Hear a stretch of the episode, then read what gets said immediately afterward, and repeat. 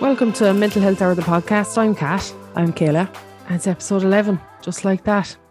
We have a very special guest with us today. Someone I'm so excited. I've actually been waiting and I've been really excited about this.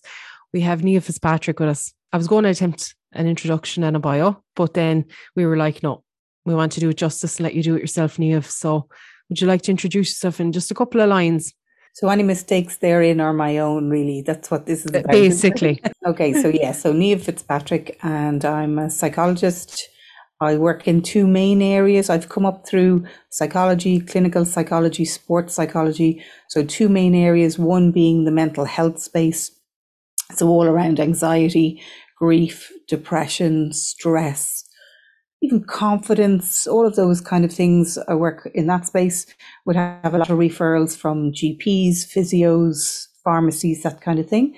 And then I also work in the performance psychology space. So that's very much around, you know, how does somebody prepare themselves to deliver on whatever stage their performance is?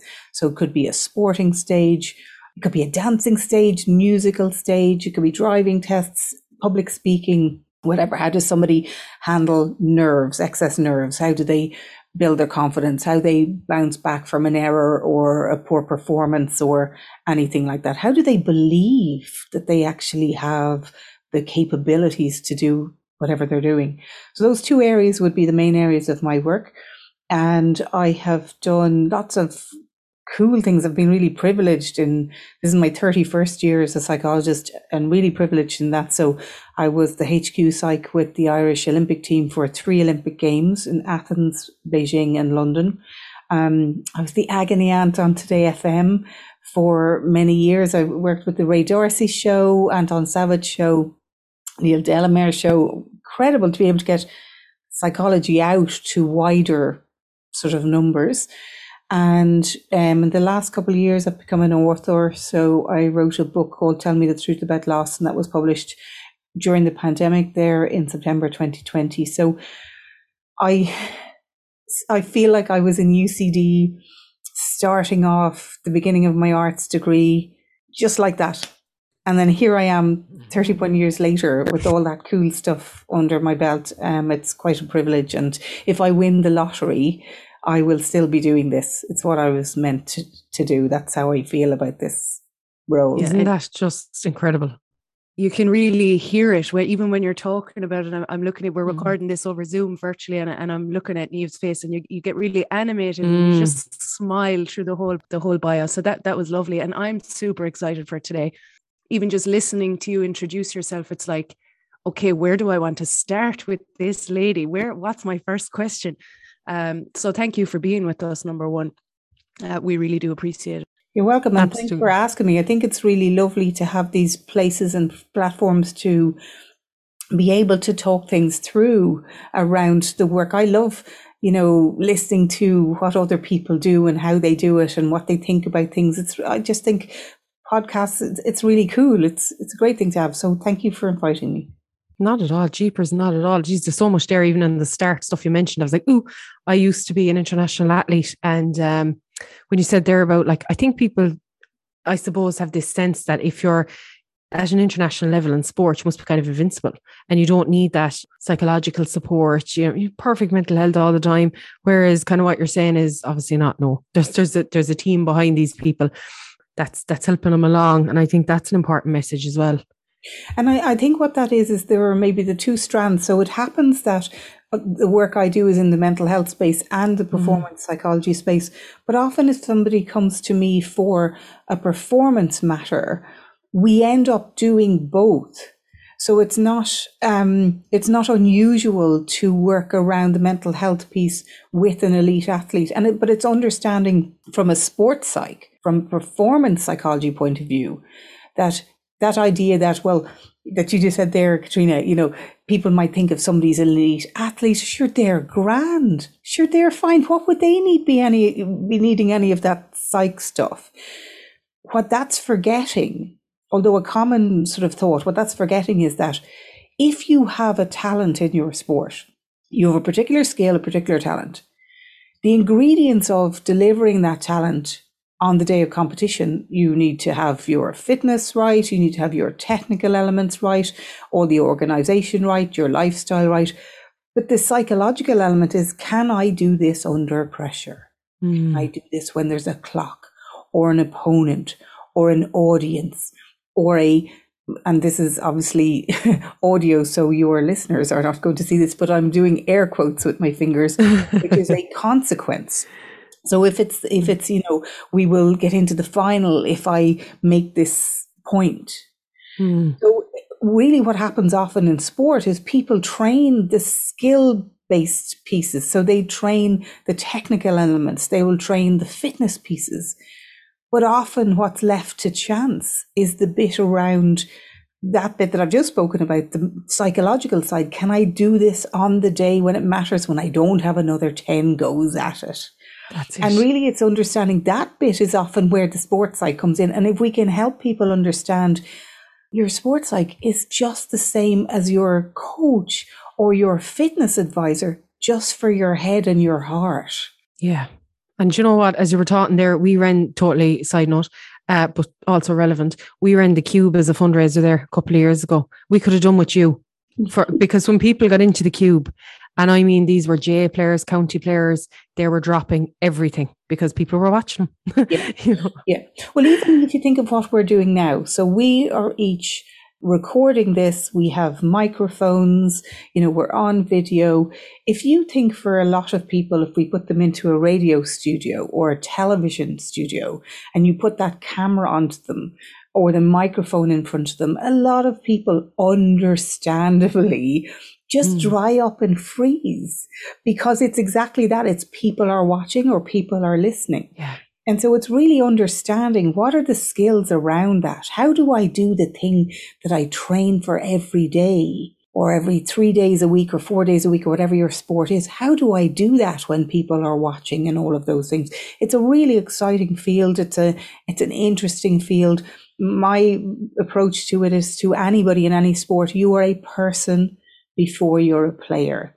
So mm-hmm. if you come to me for your sports psych work, I'm going to deal with you as a whole person. I'm not just going to look at you in that sporting arena. Mm. And it works. I, I I love it. I don't just like it. I love it. You can see that. You can really see that. How did you get to Niamh, the psychologist? Like, what was the route you took to get there? Or was it always, was that always your passion? Nope. I wanted to do law. Okay. Law? That's very different. Wow. Okay. Yeah. Came from a family where law was in the family, really on both sides, actually.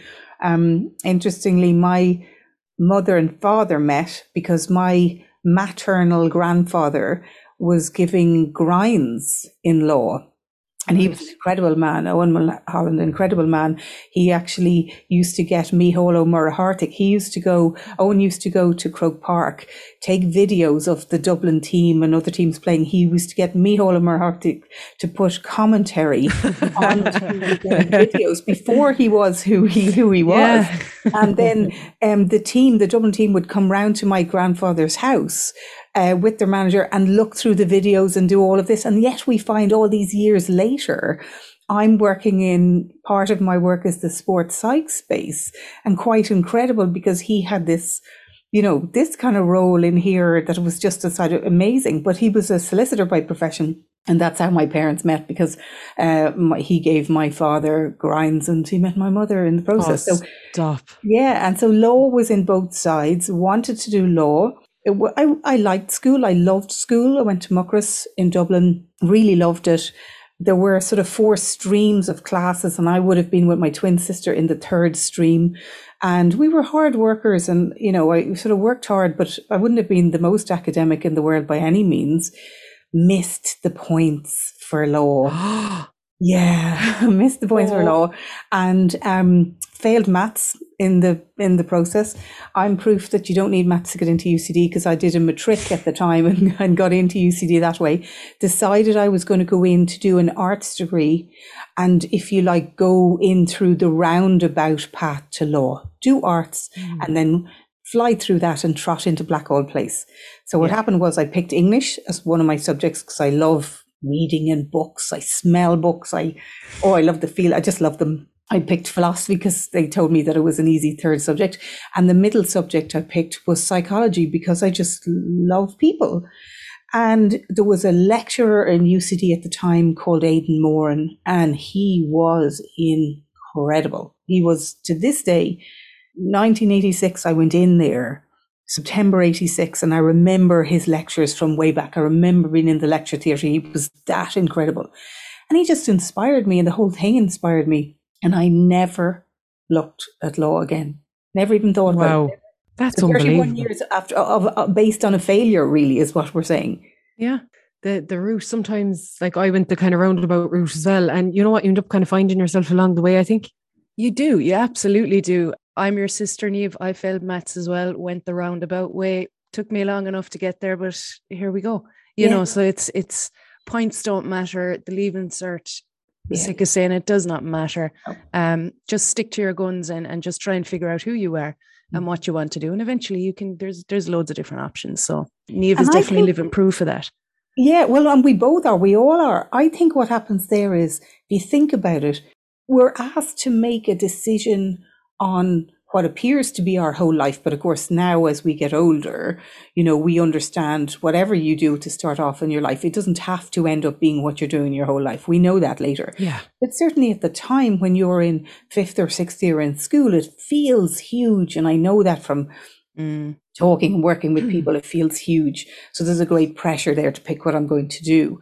But really, we're asked to do that at a time when we don't know enough. And I often feel if we, if there was some sort of system, this is pie in the sky idea, I'm just shooting the breeze here, that we could leave school and you could have, you know, three years, two, three years to just figure live. yourself out. Yeah, travel, do, mm-hmm. be, try things, see people, understand the world, get a bit of life experience, and then come back and say, now, I quite fancy checking a bit more of this out, yeah, or that out. Wouldn't that be a much better place to then to then be start picking our college courses or our apprenticeships or whatever it is that we want to do? Yeah, yeah, it's it's it's tasting all the meals before you choose your dinner, isn't it? Really, like that's that's lovely kind of approach. Like you know? that. Mm. Yeah, I love what you say because this is a theme, and just as we were chatting before we started recording, you were saying that there's so many things that you know now that you wish you even knew two years ago or three years ago or one year ago. And I think that's, I suppose, a nice way of leading us into what we want to talk about today with you, which is loss and grief. You mentioned that you wrote a book, a fantastic book, by the way, uh, Tell Me the Truth About Loss. Um, so do you want to talk a little bit about the book? Katrina, I know you absolutely love this yeah, book. Um, I suppose there's a few reasons I love it. And I suppose the main one is it was just so real. It was unfiltered. It's which is what I loved about it. You know, there's there's numerous elements that I've made notes on I want to chat to you about as we go along, but people associate grief and loss with bereavement, which you have had with your sister Dara. But alongside that, you also had other losses and, and grief experiences, you know, which you mentioned, like failed I V F, marriage breakdown. There's several. And I think the way you spoke about them all in tandem, and they were all different, but each had a massive impact, didn't it, Niamh? Like, you know, is it fair to say, did I capture that right? Hugely. Uh, so the context for the book was around the the things that lived experience of grief have surprised me with, I suppose, been different with than what I imagined grief and loss to be as a professional. They were just so, they were, they have just, when I say were, they are. You know, they are so different. And what I noticed in the beginning as I began to feel even those early days and weeks to feel those feelings of loss for Dara, I it, I got this sense that really some of these feelings were familiar to me. I had seen them, known them, felt them before in my life, but I had never I had somebody so close to me die. I mean, you know, Dara was forty-five when she died. I was forty-eight. We're sisters for forty-five years. We're friends the whole way through. All of our family, our siblings, we'd be, we'd be very close and we'd be pals. I know her face the way I know her, my face. I know her voice the way I know my voice. And it feels like a part of me. I've never lost a child. Um, I'm not a mother, but I it's what feels to me the nearest that I will probably ever know is that loss of a sibling. The, the best gift my parents ever gave us was each other. And so I'd never known loss like this, mm-hmm. but I found myself knowing some of the feelings, and I began really to recognize that in the years, few years prior, probably by the time I was about forty-two, we had finished, I was married at the time, we had finished doing I V F. We then came, we'd finished an adoption journey, really none of those successful. And I realized in grieving Dara that what I had done there was I had grieved, but I never recognized it. I mean, I'm a psychologist. I never recognized it, because what I began to realize was, well, nobody had died. It wasn't, it was infertility, inability to conceive. And so nobody had died, but what I began to realize is, but hope had died. Mm-hmm.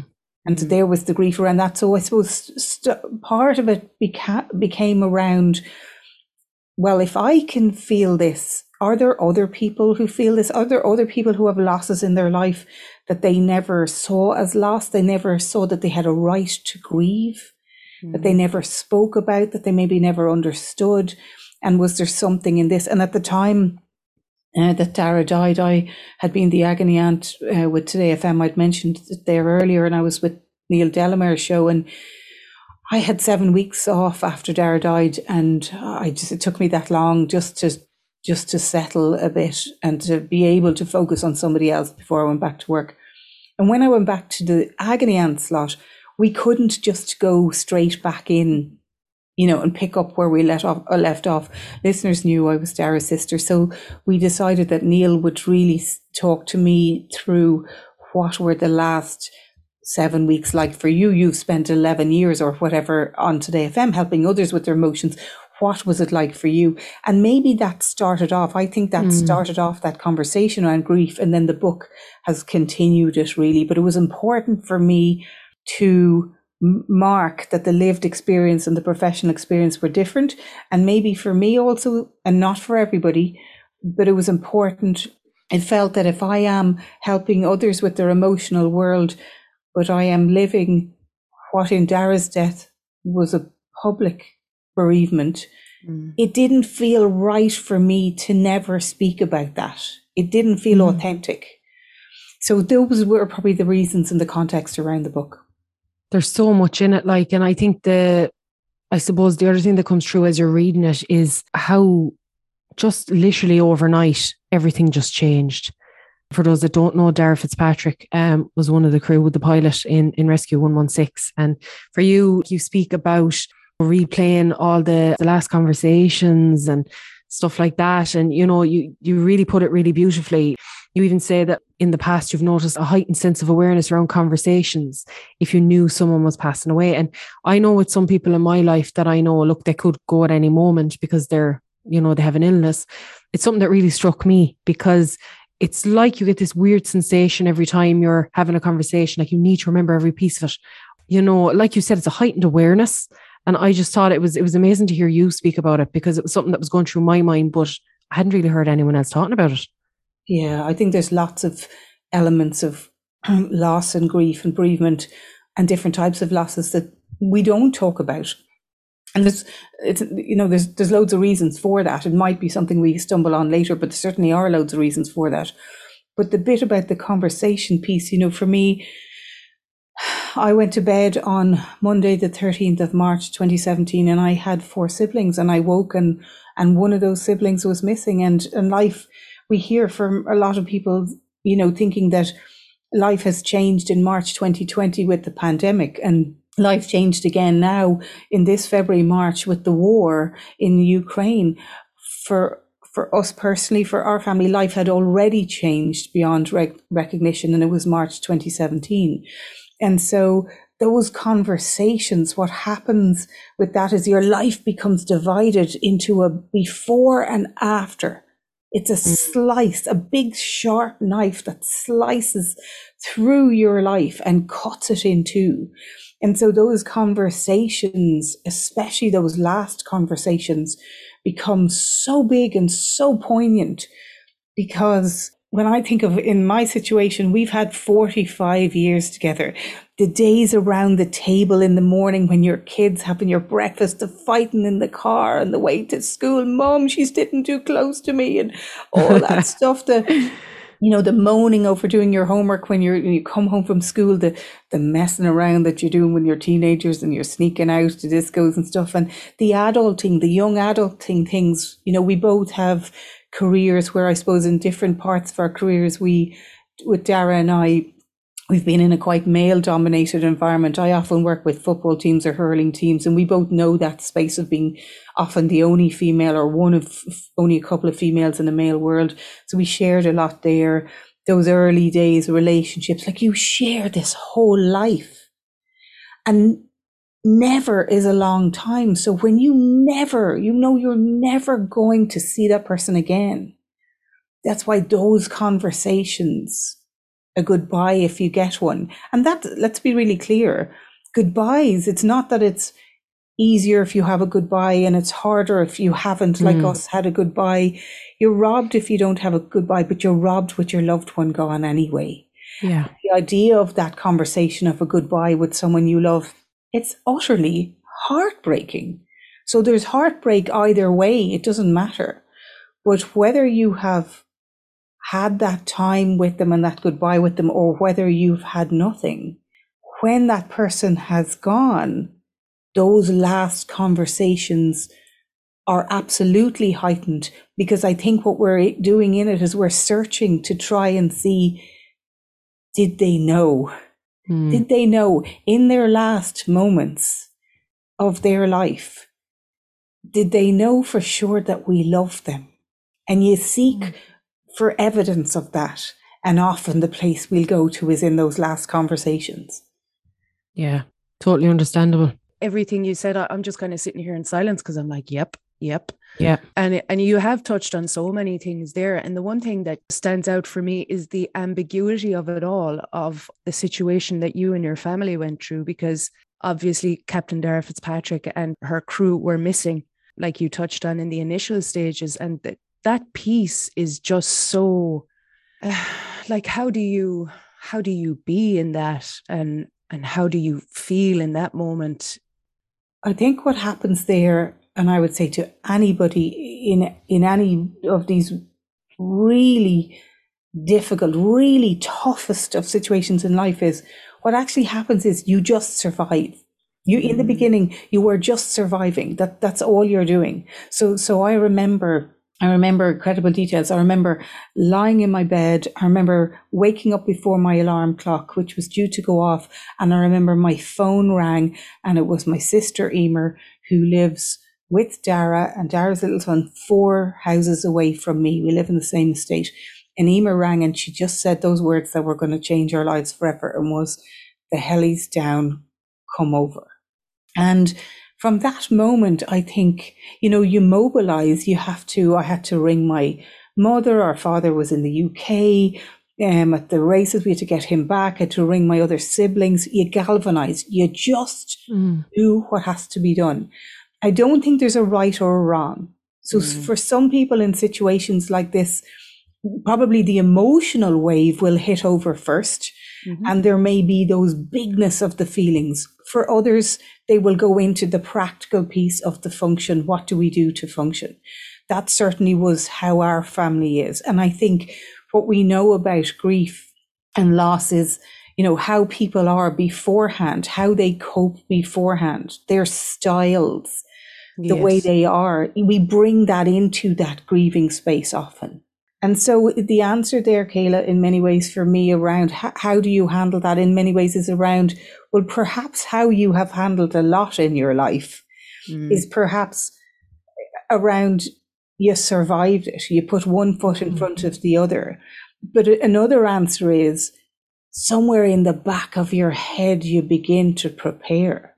Mm. I remember sitting, we stood for most of the time in the kitchen too. Two people from Dara's company, from Dara's organization, two colleagues of hers, a, a pilot and an engineer, one of whom is a great pal of Dara's and a great, been a great friend to us. they offered, they chose to come to us, an incredibly courageous thing to do. They could have sent anybody, but they offered. And they came to, to, to Dara and Emer's door at that time of the morning to tell us, and they stayed with us all the time.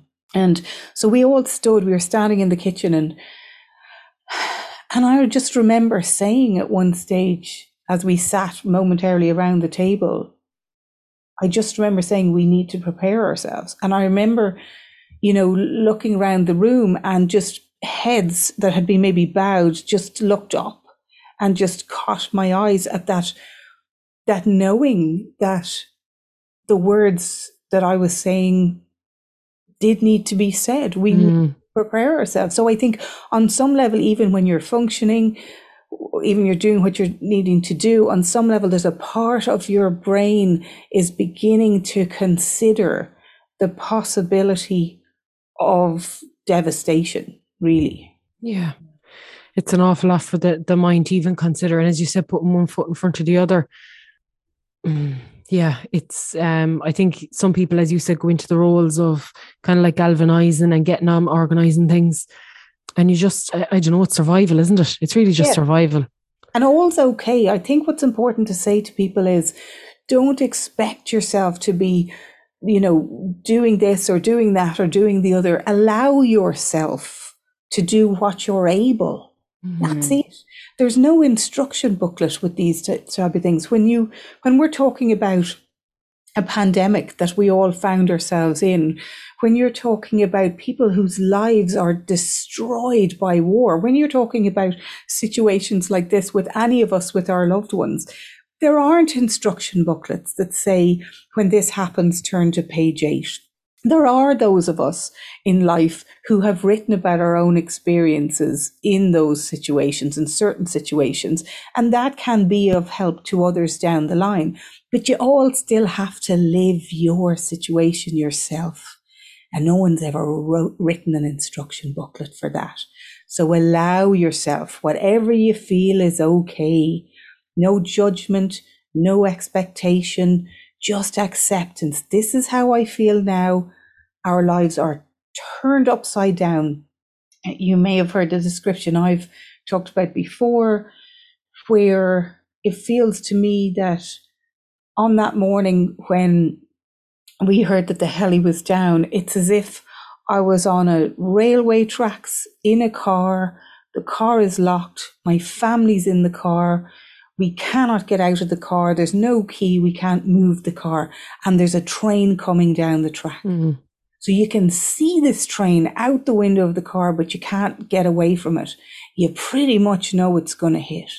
And then about six hours after that initial phone call that woke us, we then had two more men from Dara's company arrive to the house, and they stood in her kitchen that we had sat with her in, you know, so many times over the years. And I remember them standing there, and they told us that the body that had been recovered from the water was Dara's. And that's at the moment when the train hits, and you're, it's like your whole life is just catapulted up into the air, and it falls down on the ground, and some pieces are missing, and some people pieces are shattered, and some pieces are fragmented, and some pieces are still there.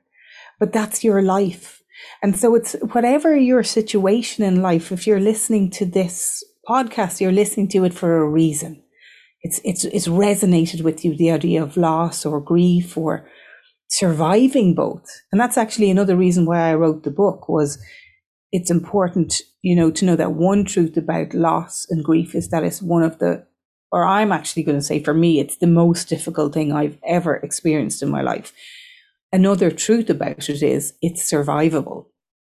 And so it's allowing yourself, whatever happens in, in your time, in your situation in life, to lean into those feelings, to feel them. You won't realize then that you can survive it, but just go with it, whatever you feel, and no expectations or judgment. I think that's really important. Mm-hmm. Yeah, I think you've hit on huge things there that I think will be really, really helpful for a lot of people. I know even I'm finding it helpful. I've been through loss and grief a few times, but even still having these conversations are helpful. So one of the things that I loved that you just touched on was different people, while in the same situation, react entirely differently.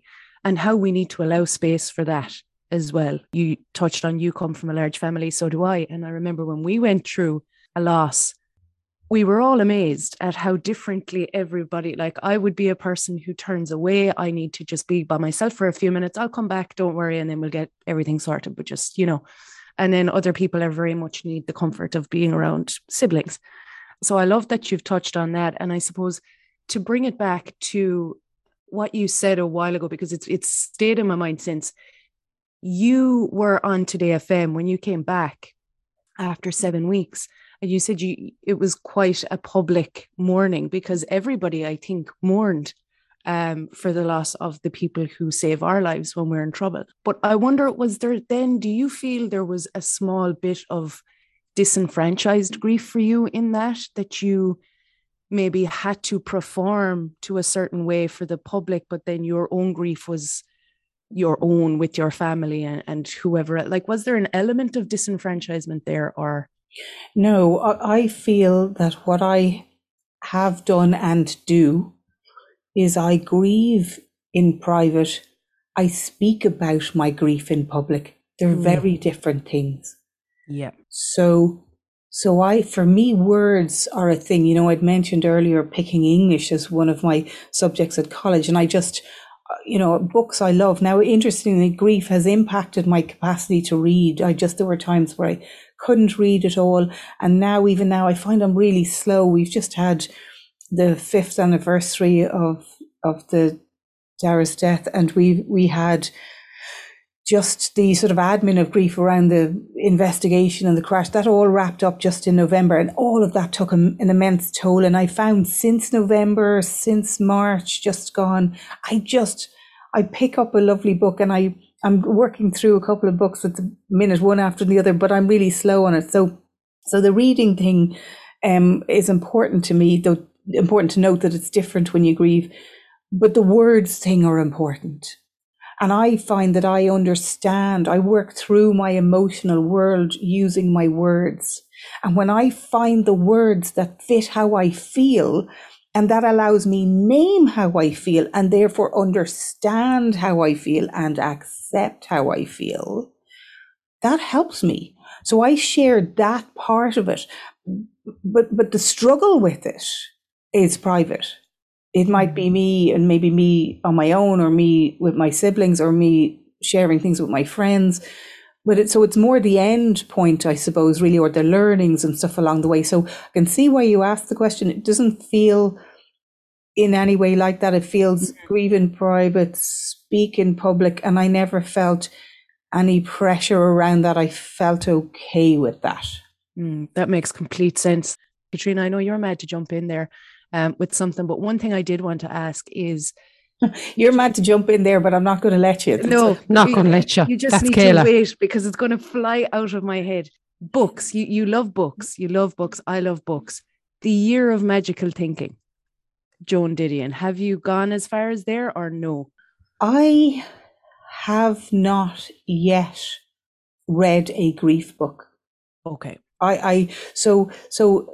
When on the day that Dara died, I took out my, I took my out my phone when we were driving to, we were being driven to Mayo to to bring Dara home, and driven across the country. And I remember sitting in the front seat of the car, um, you know, this man driving and my siblings and and, and Dara's little son in the back. And I just took out my phone and I wrote on the notes section, I wrote vicious, violent and visceral. And they were the words that felt like what this day was. When hearing that Dara had died, that my physical response was, it was vicious, it was violent, it was visceral. It was, that's the description. So I, they were the first three words. They ended up in the book, but they were the first three words that I wrote to really, un- I just needed to capture and understand what I was living at the time. So I wrote those, and I, I, I kept starting every couple of days. I would just write down some words. I just needed to empty my head and get these words out. But then as things went on and time went on, grief just robs you of so many cognitive functions. And I was able to do what I needed to do to keep up with my psychology work and my psychology reading. There was nothing else. Grief is like an app on your phone that drains the battery. There was nothing else. It was survival. And so then it became a point when I'd been approached to write the book, and I began to write the book, and I didn't want this book to be influenced by anybody else. So I didn't read anything then. And then we hit, I finished the book just before the pandemic, so sort of winter of twenty nineteen.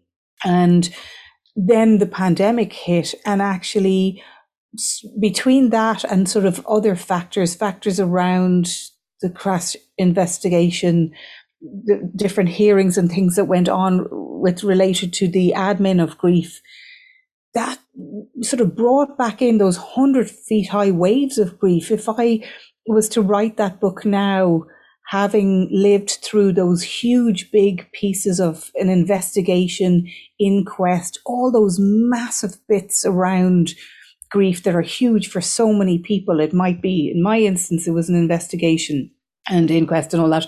For some people, it might be selling a house, it might be probate, it might be a will. In divorce, it's the whole separation agreement, it's the divorce, it's, uh, you know, even in infertility, there's so much form filling and all sorts of stuff that you have to do around it. The admin of grief can intensify the feelings of grief. Mm. So what's happened then in the last two years is I've been surviving, you know, with my sisters, homeschooling Dara's child, juggling work, you know, supporting our parents, all of those other things, surviving that. And at the same time, quietly, we weren't allowed to talk about it. It was all, you know, obviously quiet and confidential, going through that huge admin of grief. So for that reason, in the last year or two, I have not read any books on grief. And so for me, it seems ridiculous to think, but it's five years since Dara has died, and I haven't yet, for what are good reasons, but I haven't yet read any books. Will I get to those things? Yeah, I will. Do I think it's going to be immediate? No, I don't. I, I, I'm empty at the moment. I feel like I've lurched from sort of five percent to ten percent to fifteen percent battery, back down to five percent, up to ten percent, back down to five percent. So will I, do I think I'll read any of those soon? No, but in time, do I want to? one hundred percent, I really do. I'd love to. Yeah, I totally understand that. It's almost like having to gatekeep your energy um, with, with I grief. I love that. Yeah, yeah, it's totally understandable. Mm. Katrina, yeah. sorry, I've I've put it's you okay, off. It's okay, Kayla. I'm used to being just a shadow, really, you know.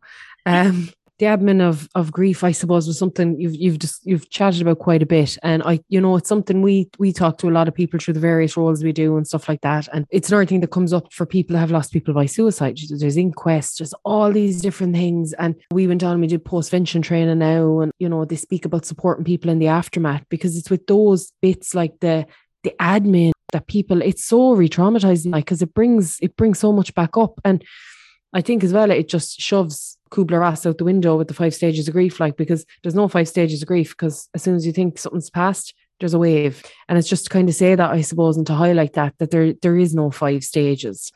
And she didn't mean it that way anyway. Mm, Her work yeah. was with those who are facing their own death, who are terminally ill. She didn't mean it in a linear way. It sort of got hijacked by, you know, so I think that's important to say. Absolutely grief. Not linear in this one, but certainly the admin of grief can bring you right back, right back, right back into those early days, really.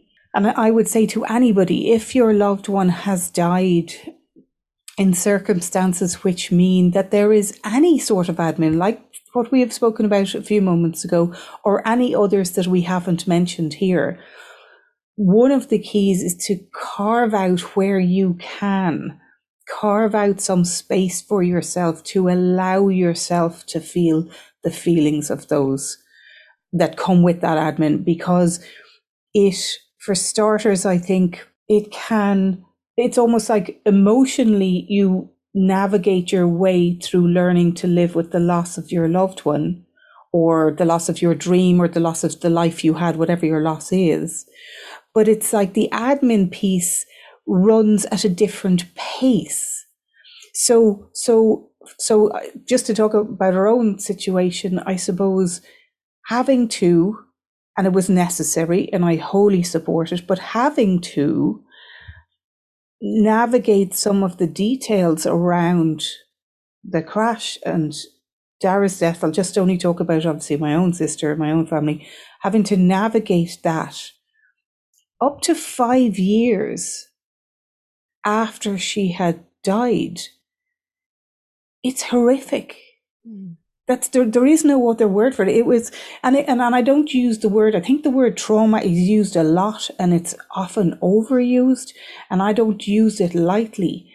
But some of the things were traumatizing. I find myself in that last year, just going through the bits and pieces, attending every day, hearing the details I had to hear.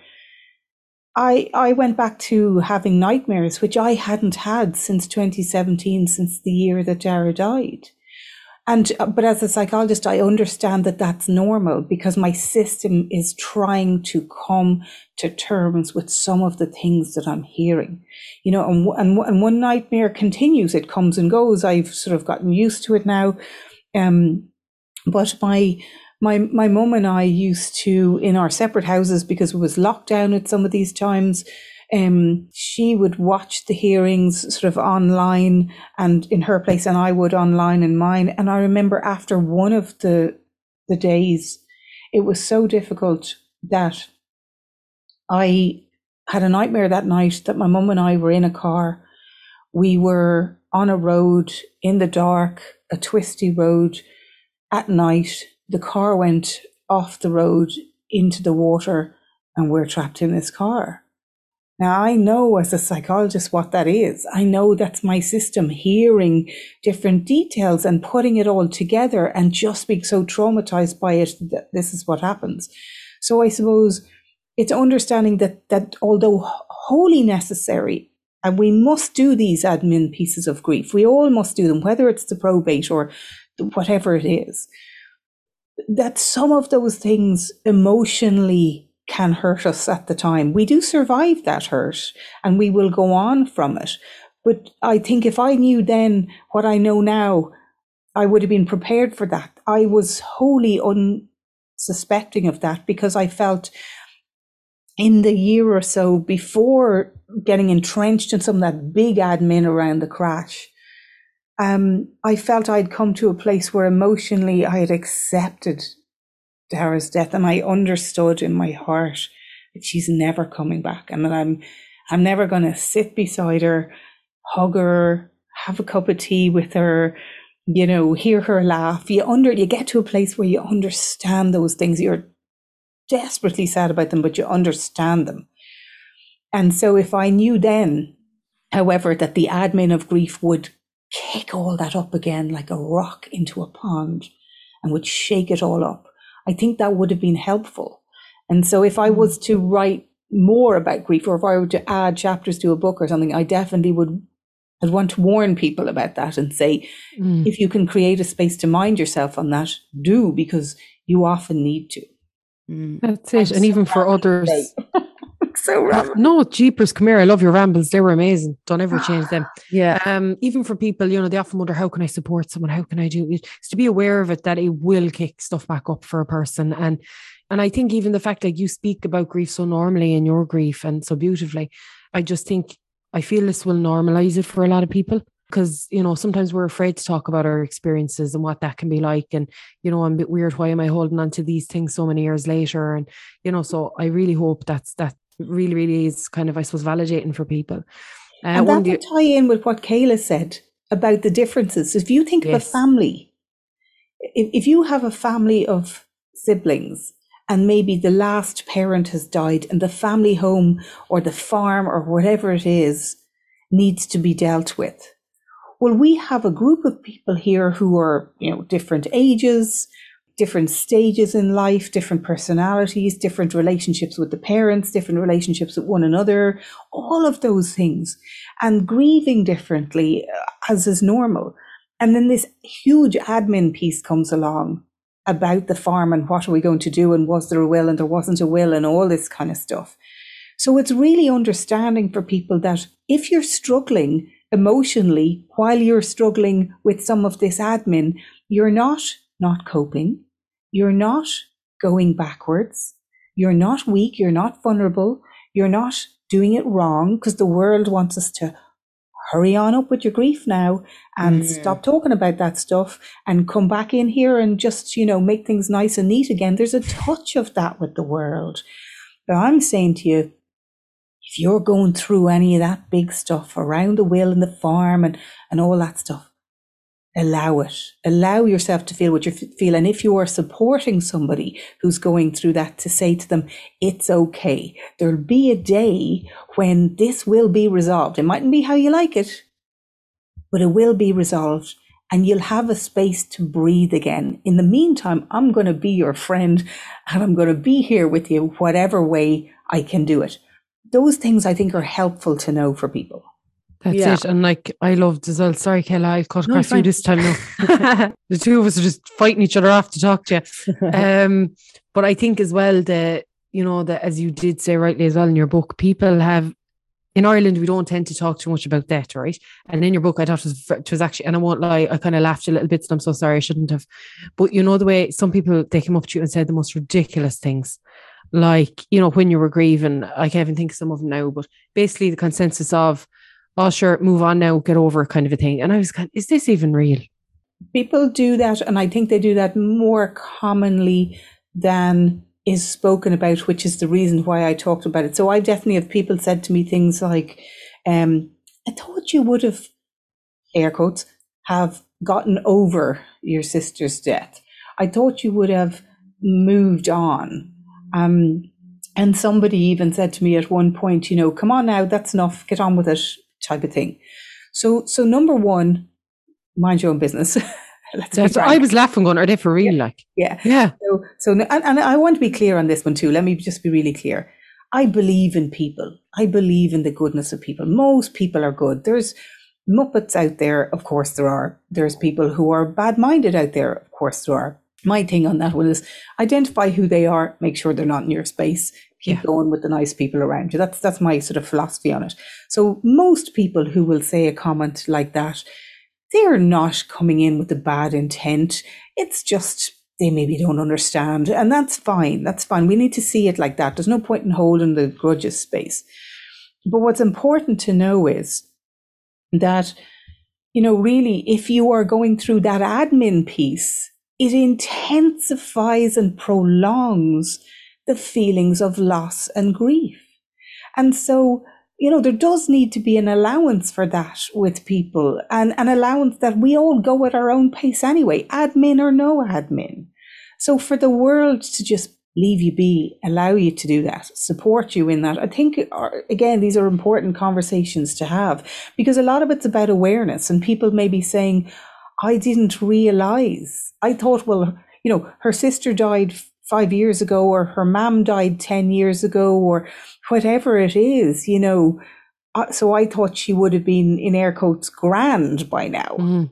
But they yeah. don't know all the stuff that's you've been, she's been dealing with in the meantime around her mom's death, or around the farm, or around whatever. We need to allow for this stuff. It's part of grieving. Yeah. Mm. Yeah. I think you're dead right. And what I love about what you're saying is that how important the conversations are around the admin of grief. And I don't want to go too much backwards, but the thing about it is, is that especially in Ireland, I think lots of things are kept and done in secret. So we do a lot of our grieving in secret, and that's okay. If that's your choice, that's your choice, that's fine. But the knock-on effect of that is that we only learn things for the first time when we're going through them. Mm. And then, as you said, so you have this, this experience of losing someone that you love. And while trying to survive that, and like you said, put one foot in front of the other, something else can happen in the meantime in the administration part that can completely come from the back of you and just clip you around the head. And just, and I think a lot of people don't realize that right down to the basics in Ireland at the moment, if your loved one is going through, and I'll talk about my own experience and nobody else's, cancer treatment and passes away, there's no system that brings all the information of that patient together. You know, so while while you were receiving cancer treatment, maybe radiation, there's there's nothing that brings and unifies the information together in the oncology unit or whatever else. So what we found was that when I was looking after my granddad in his final weeks and months and days. He passed away, and I'll never forget it. We were all at the house, obviously, and planning the funeral and everything else. And the phone rang, and I answered the house phone, and it was a lovely nurse. This was none of her fault. And she said, "Hi, I'm just wondering if Michael is coming for his radiation appointment this afternoon." Oh. And I was like, whew, this is going to be my first time saying, actually, Michael passed away, you know. So, and I think if I had expected it, maybe it would have been a little bit, I could have prepared myself, like you spoke about. Maybe we need to prepare ourselves, but you can't prepare for something that you don't know is coming. Exactly. So I think it's, I love how you're talking about the administration of grief, because nobody does.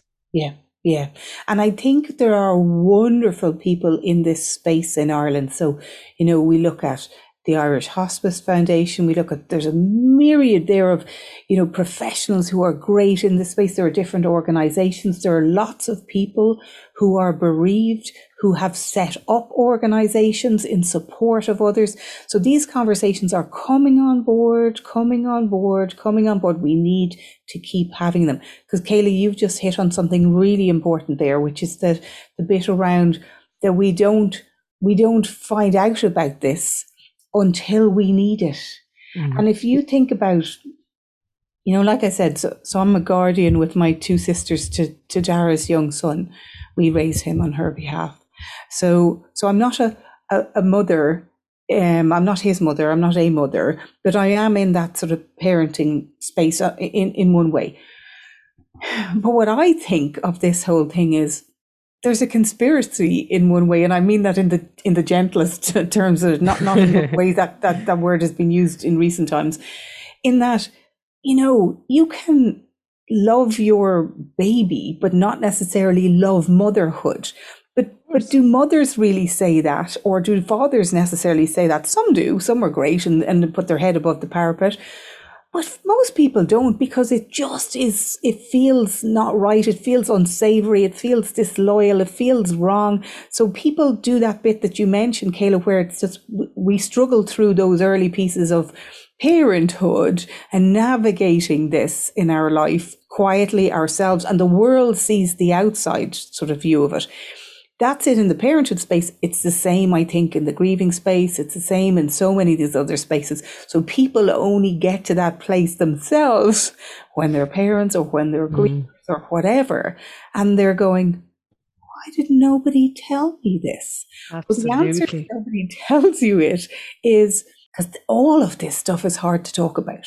Whether yeah. it's Whether it's I struggle being a mother, you know, I, I love this baby, but I'm not sure that I love motherhood. Whether it's that, or whether it's the, I feel like I'm back in the early days of grief because we're going through this thing around the farm or whatever it is, mm-hmm. you know, the, or the secondary losses with grief. That's another thing people don't really talk about, is the secondary losses. And I think often the reason why these conversations don't happen is because it just feels vulnerable when you talk about some of these real feelings, and we we can feel that we've put ourselves out there, and it feels a bit scary.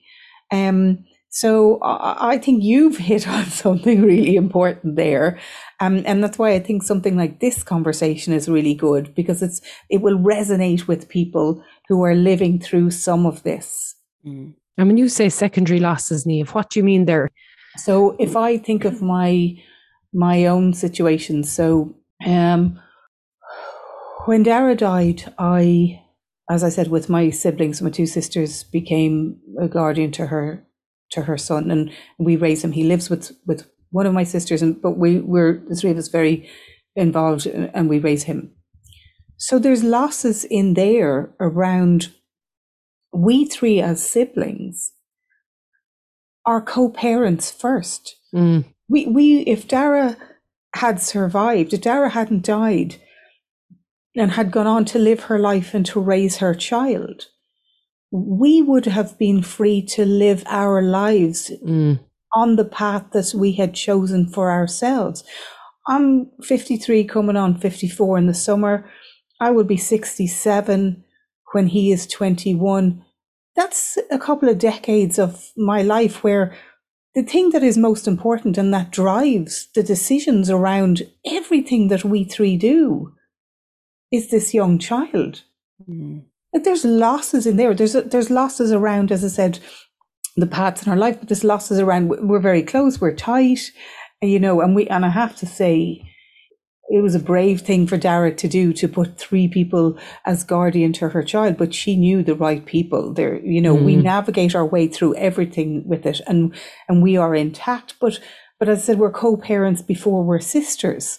So that whole just being sisters thing is in some ways lost to us, though we, we work at it. We, we're okay. Um, mm. So it's those kind of losses. It's things like, so around the time that Dara died, um, my my marriage had been in, in trouble. Um, and, and I write about this. I say, there's no victim or villain. I don't give any details because mm. that's nobody's business. Um, he's a good man. I, I we would we hug each other if we see each other now, but it's still desperately sad. And there's something so poignant there at how she introduced us. And then when her life ended, our marriage ended and stuff. It, it's been desperately hard. We've navigated, I think, quite well, really well.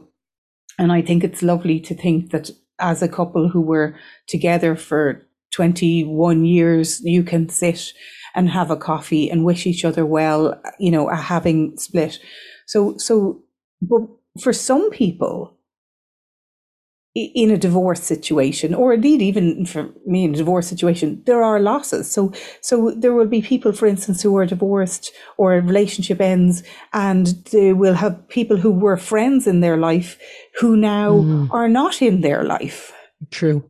Do you know, there are, there are places they would go. There are habits they had. There are parts of their life that now aren't. Because that initial loss of the divorce. And in the same, when you're bereaved, there are parts of your life that now aren't because of that initial loss, which is the death. I mean, I've, I've, I've posted a couple of times about this. Sometimes I just get this overwhelming sort of wave comes over me, and I just think, I miss the life we had when my family was whole. Mm-hmm. So the secondary losses are that you're watching the others who you love. Yeah. You're dealing with your grief, but you know that they're dealing with their grief. And that's a loss because they aren't the same person or people that they were before. Do you see what I mean? That's what I mean yeah. about the second. Yeah, Jesus, it's so complex. It yeah. is. It's There's lots of different kind of nuanced parts of it. And I, I think, isn't it the loss of what was meant to be and the loss of what could have been? Yes. Um, and the loss of future opportunity. And that opportunity might be big, it might be small. The opportunity to sit down with your sister and have a cup of tea. Like that's, that's seems so small, but for some people who are grieving, that is so huge. And obviously future robbed. Yeah, future absolutely. Robbed. That's, that's, that's, that's exactly, you've hit the nail on the head. It's a, it's a future robbed. It's a plan. It's something you were entitled to have. Although I hate that word. I nearly come out in a rash when I say that word. You know, we're entitled to nothing. The world owes us nothing. It really does, you know, but but so I I might scrub that word out and say entitled. There is a path, a life that you were allowed to have. You yeah. know, it was understandable that you thought you would have, and you're robbed in this space because you don't get to have that anymore. And that's a loss. Or even if we take the infertility piece. So if you find yourself in a position, as I have done, where you are unable to conceive and you go through that whole fertility journey, there are losses around the life. We often, if you took a bunch of five-year-olds or six-year-olds in school and you say to them, you know, put a camera in their face and a microphone, what do you want to do when you grow up or whatever? And they'll say, you know, Batman or whatever. They'll say, I don't know, TikTok stars now or whatever they're going to say. But yeah. few of them in there will say, I want to be a mommy, mm-hmm. or, you know, I want to have kids, or and it comes up a lot. And so there's a loss there around being part of that community, part of that whole life that you thought that you would have. And I think it's understanding mm. that, you know, when we meet people, when we go into a grocery store, when we are in an office place, when we are anywhere in life, there's often people dealing with what I call, like those infertility piece, secret losses that nobody knows about. But there's secondary losses with all of those too, in that they're just not part of this world that most of the world is part of. If that makes That's it. Any sense. I think those secret losses, I think, um, and especially for any professionals, I think working with people, especially in a confidential capacity and stuff like that, I often talk about that because professionals can, you know, people can die that they've been working with through different circumstances, and you can't really let on you know the person. So you're like, you just have to hit mute, silence, you know, and you just get on with it. Like, so it's, it, it hits every walk of life, doesn't it? Like nobody is immune, or... I don't know. And I think there's the loss of yourself in it a little bit too, maybe. Oh um, my gosh. That is so important, what you have just said. So important, yeah. Katrina. So important. Mm. Because one of the key, and if I were to put chapters onto the end of my book, one of the key things in this, I kind of touched on it in bits and pieces in there, but I, I feel so much bigger now, is I think in some of our losses in life, we additionally can lose ourselves. Mm. And and it's allowing the space and the time for that, and not judging that, but but but saying it's what it's understandable. Why wouldn't I lose myself in whatever way it is? For some people, it will be a physical loss of self. For others, it will be a social or emotional loss yeah. of self, um, a loss of maybe some things they like doing, whatever. But it's allowing that and saying you're not, again, to repeat what I said earlier, you're not not coping, you're not doing it wrong, you're not going backwards. This is grief and you're okay. You can find yourself again, but it but it's a loss that can take time. So I think you, you again have hit on something really key there. Mm. And I think mm. e- even when you do find that self again, it's it's it's the same self, but it's a different self, you know. And I think it comes back to what you said at the beginning. There is life before the loss and there is life after the loss, and they're they're two different things. They're the same person, but they're two different things. And it's it's how you learn to live alongside your loss. You you never learn to live life to the full, or you just focus on your life now, or there's nothing you can do about it, you need to move on. That doesn't happen. Let's just be real. It never happens. It never will. And I think when we talk with people who maybe have lost a loved one to suicide, there's lots of time spent on the meaning-making part. So how do I now, in the worst thing that has ever happened, and we're always taught, don't catastrophize, don't think the worst is going to happen. For some people, the worst has happened. So telling them not to jump to the worst case scenario is useless because it's happened. So it, it becomes a lot about meaning making. And have you found that, or what do you think about meaning making, or how important is it for you? I think it's, I think it's everything, because I think death makes us question every facet of life. You know, mm. whether your person has died, you know, and I, and I, I, again, I nearly come out in a rash when I hear somebody saying, you know, oh, so-and-so's granddad died, and sure, he was a great age. So what? It doesn't yeah, matter. Yeah, yeah. He, he is loved. He is missed. He, you know, I, it's probably one thing that I probably got wrong in the book. I mentioned at one stage something, I think, and I was writing it from a place of intense grief myself. I mentioned something about the difference maybe between a life, a death that is sudden, where shock is involved, and a death that's expected. But now I understand, and I know somebody can have a terminal illness and you can still feel shock when they die. Yeah. I, I I missed that. I really didn't understand that at the time. But however your loved one has died, however they have died, you know, it, it, there's that thing of life is never the same since, and we can look at life and think, but what is the point? How can I, if I take my situation, how can I live with this girl? And we live with this girl, and we live within this family. We, we, you know, we try to do our best, you know, we're living our lives, and you're doing your best. And then just one day she's gone. Mm. Like, mother of God, she's gone. There's no warning. There's no goodbyes. There's just ripping out, ripping out of someone of your life, ripping out, and there's a nothingness, and that's forever. Well, by God, that makes you question everything. That just, that makes you just look at, well, what actually is the point of this whole thing? What's the point of liking somebody? What's the point of loving somebody? What's the point of all this? Because actually what I know now is that there comes a day when we're going to be ripped apart. What's the point? So I think you go through, and I think all that's natural to go through all of that. And it's not that the meaning piece takes away that, but I think what it does is it comes in and helps. Mm. So finding meaning in life when the meaning of life has been entirely questioned for us by the loss of loved one or the loss of hope or whatever it is, I think is really important for us, because it it helps us carry on. And we do need to carry on. We do need to continue to live. We do need, you have to be very brave to grieve, mm. you know? So so for me, if you think of some people, you know, you look at, say, Fiona Toomey, whose daughter Millie died by suicide at age eleven. She set up HUGG, which is a bereavement um, support, peer-to-peer support group for those who are bereaved by suicide. There's huge meaning in that space that she has done.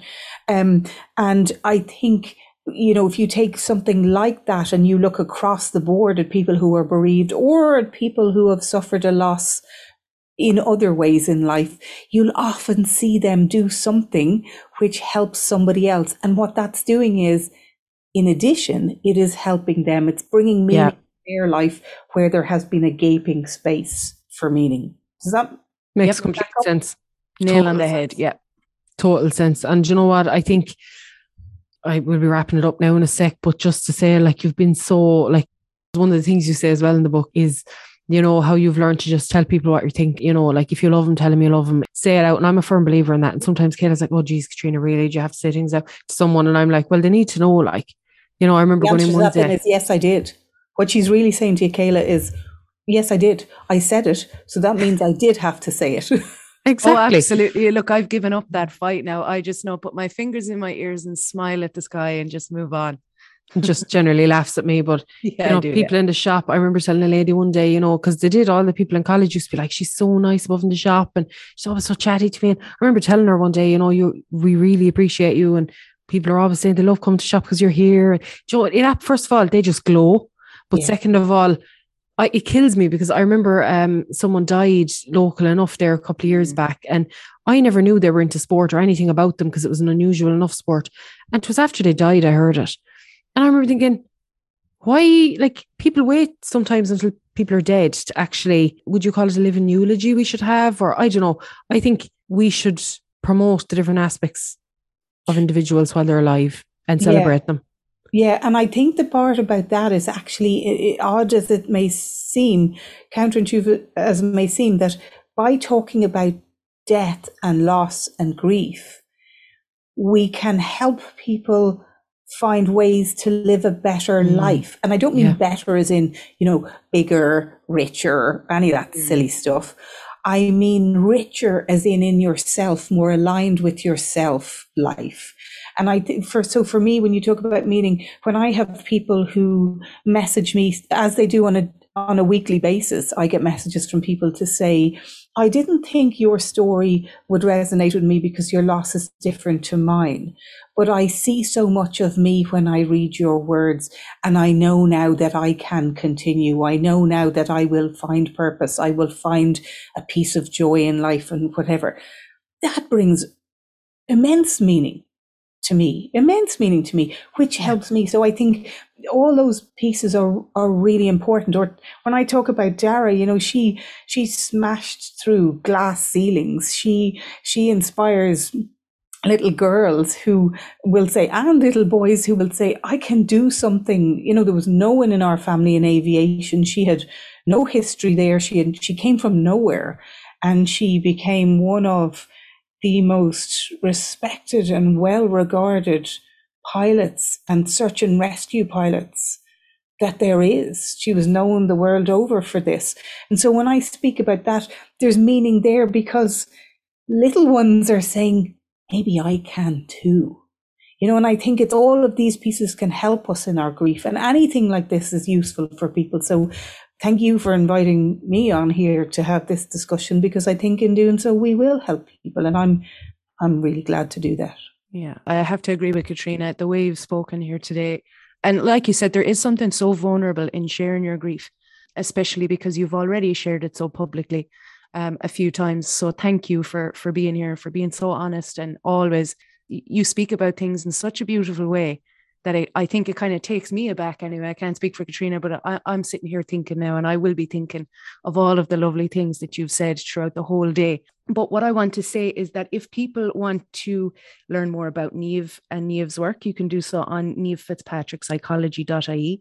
And if you want to talk to Niamh on Twitter, Niamh is a big, big Twitter head, and she's she's always sharing very helpful stuff there. So you can look up at nfitzpsychology on Twitter. Um, Katrina? Yeah, I'm going to pop all those into the show notes as well. Um, so again, look, it's just to thank you, Niamh, and thanks for trusting us to do this, and for, you know, trusting the audience, I suppose, and everything else that goes with it. Have you anything else you'd like to say before we wrap up, Niamh? Well, just I suppose the reason there that I trusted you, I've obviously done, I've done training with you both around suicide response. I've seen both of your work. I see what you do. I love the, I love the the, the, the gentleness, but also the straightforwardness with which you discuss difficult topics. And, and it felt to me like a good space to have another conversation around grief. And I mentioned before we began recording that I just came into this flat. I found the fifth anniversary quite tough, and the end of all the admin quite tough, and all of that. But it at the same time felt an important space to come into, to just continue some of those things that we've talked about here, the secondary losses, the admin of grief. We need to keep getting that information out to people and helping people understand we can survive this. So if people take that from this, you can survive it, even if you can't see that survival piece now, then I think we're doing some good work with this, and I'm delighted to be part of it. Absolutely. Brilliant. And I suppose naturally enough, the book that I will recommend on Mental Health Hour this week is Niamh Fitzpatrick's book, Tell Me the Truth About Loss. It'll be added to our book list on mental health hour dot I E. If you want to follow us, you can do so on Twitter at mentalhealth underscore HR. And we're also on Instagram, we're on LinkedIn. Come and have the chats with us. We'd only love to have you around. Talk to you later. Bye.